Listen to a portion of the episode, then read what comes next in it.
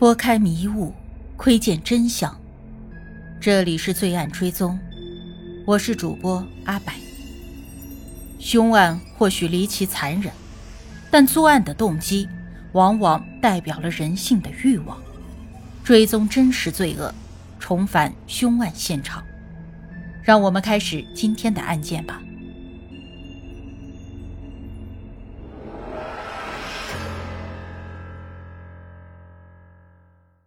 二零一五年的春节期间啊，杨丽萍的父母第一次见到了朱晓东。当时他们家中办了一桌家宴，在场有养母一方的亲戚。杨父回忆，那次见面的时候，屡次强调朱晓东当时留给他们的印象不坏，看起来就是个奶油小生，干干净净的。由于是冬天，他们也并没有看见朱晓东手臂上的纹身。朱晓东带去了一条硬中华，两瓶天之蓝白酒，还有六瓶小瓶的葡萄酒。首次上门的他并不嫌紧张，只是话很少。对于当晚亲戚们抛出的问题，女儿一直在护驾。养母问朱晓东具体是做什么工作的，女儿抢着回答：“是玛莎百货的陈列员。”在饭桌上，杨丽萍的大舅注意到朱晓东用筷子是反抓手。便问他是否受过伤。朱晓东解释，这个姿势呀，是他从小被爷爷逼着练毛笔字练出来的。后来，杨家人看到了朱晓东的字迹，相信这不过是他众多谎言中的又一个而已。吃完饭以后，女儿下楼去送男友，外婆首先就发表了意见：油头粉面，看不中。其他亲戚也附和。但是宠爱女儿的杨丽萍父母却帮着女儿打圆场，他们认为只要女儿自己喜欢就好。他们如此放心女儿的选择，也是因为女儿在此前的人生道路上每一步都是走的那么稳妥，几乎从来没有让他们操过心。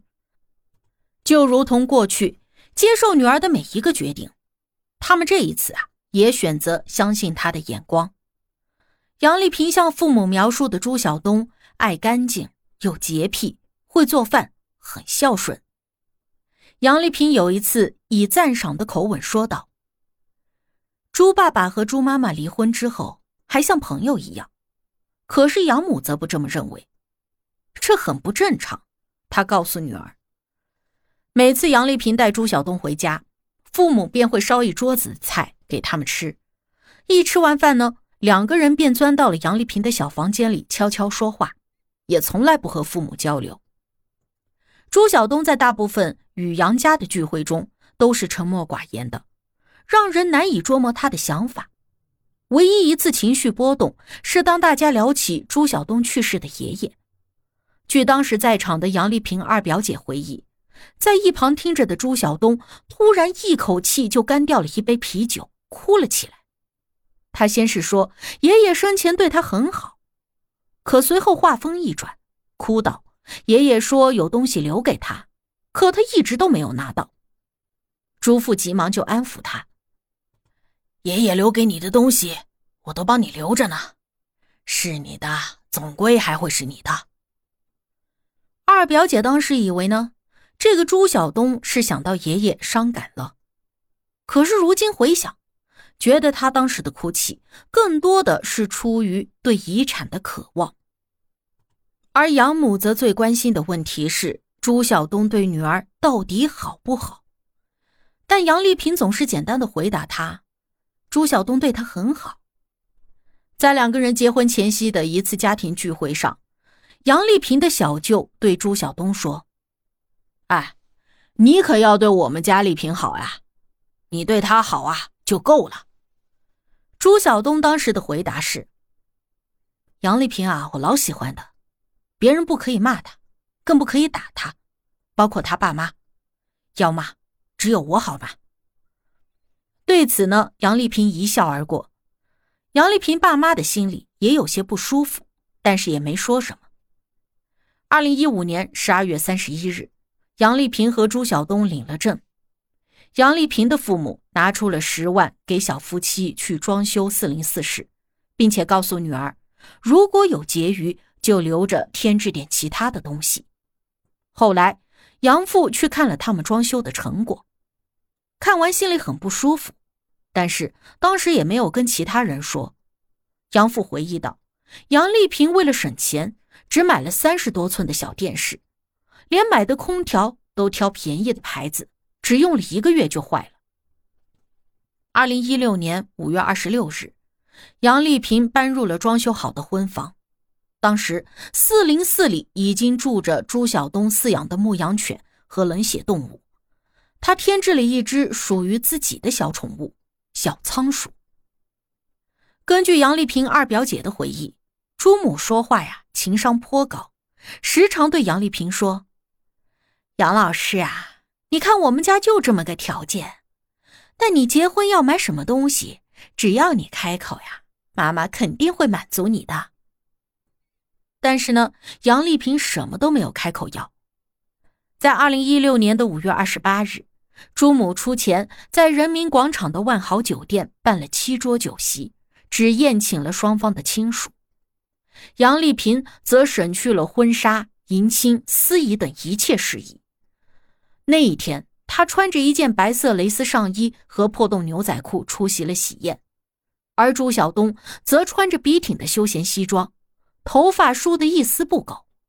有客人夸朱晓东腔调好，朱母得意地说：“我儿子呀，从小一直卖相好。”养母在婚前无不担忧地对女儿说道：“这个朱晓东结婚没有付出任何成本。”以后要离婚都很容易，要让他出血肉痛，他才会珍惜你呀。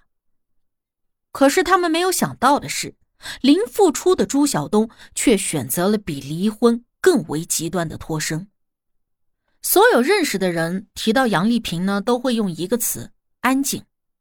用上海话说就是不大想的。养母回忆起杨丽萍八九岁时的一件小事。在他接杨丽萍放学回家的路上，遇到了一个杨丽萍的同班同学。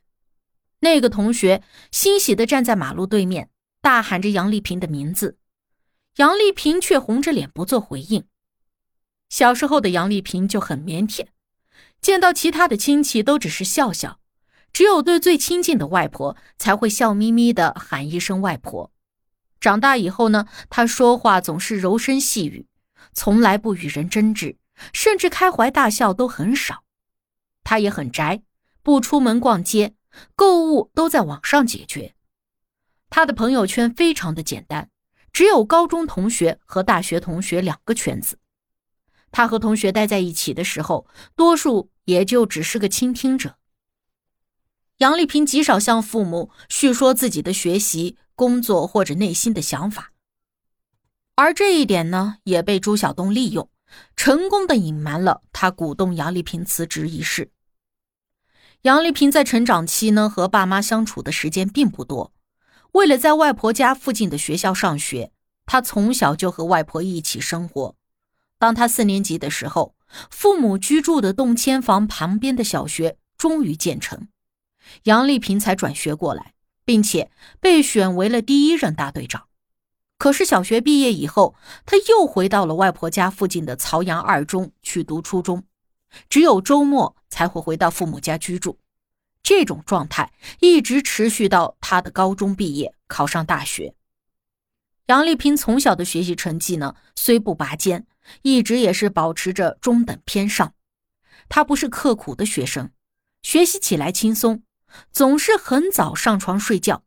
他喜欢一边看电视，一边吃饭，一边做作业。有一阵，父亲知道他跟其他的孩子去游戏厅玩，花八千多块给他买了台电脑。但是杨丽萍哪怕在家打游戏，也是适可而止。跟许多同龄人不同，少女杨丽萍显得格外的听话、早熟，并且自律。从上海师范大学本科毕业以后，杨丽萍就找到了。晋源高中附属小学的语文教师一职。晋源小学啊是市重点的学校，待遇好，很多同学很是羡慕。杨丽萍父母直到校长家访，才知道她找到了一份好工作。爱心是其他人对杨丽萍的第二个评价。不仅他班上的孩子们对她很亲热，把她视作妈妈一般，他对其他可爱的生命都怀有一颗温柔之心。二零一三年的七月，杨丽萍在朋友圈发了一张小狗的照片，写道：“小区的流浪狗，因为被人敲断过腿，任何人都不让亲近。但长久给它吃肉，会跟我摇尾巴，出门必送，回来必接，都认识我的车了。”他的父母呢，会向来客讲述家中的三只猫和女儿的故事。三只猫啊，是杨丽萍的同学因为怀孕而无法再继续养时，杨丽萍收留的。二猫病死以后，杨丽萍坚持火化，曾穿过半个城市去浦东把骨灰带回来。那个装骨灰的白色小瓷罐，至今还放在他卧室的书桌上。他最喜欢的大猫老了，牙齿掉光了。他给他买鱼罐头，蹲在地上一只只的剥虾肉喂它吃。大猫很可怜，在女儿生日前一天死掉的。他等女儿回家见最后一面，但是却没有等到。杨父这么说道。他和妻子把大猫葬在了小区背面的空地上。杨丽萍的大学室友毛毛始终记得一个细节。有一天，宿舍里面飞进来一只飞虫，同学要打死它，杨丽萍却阻止了，打开窗户把它放走。八世间奇案，看人间百态，品百味人生。喜欢的朋友可以订阅专辑，关注我，定期更新真实案件。你都看过或者听过哪些离奇的案件？欢迎留言讨论。我是阿柏，我们下期见。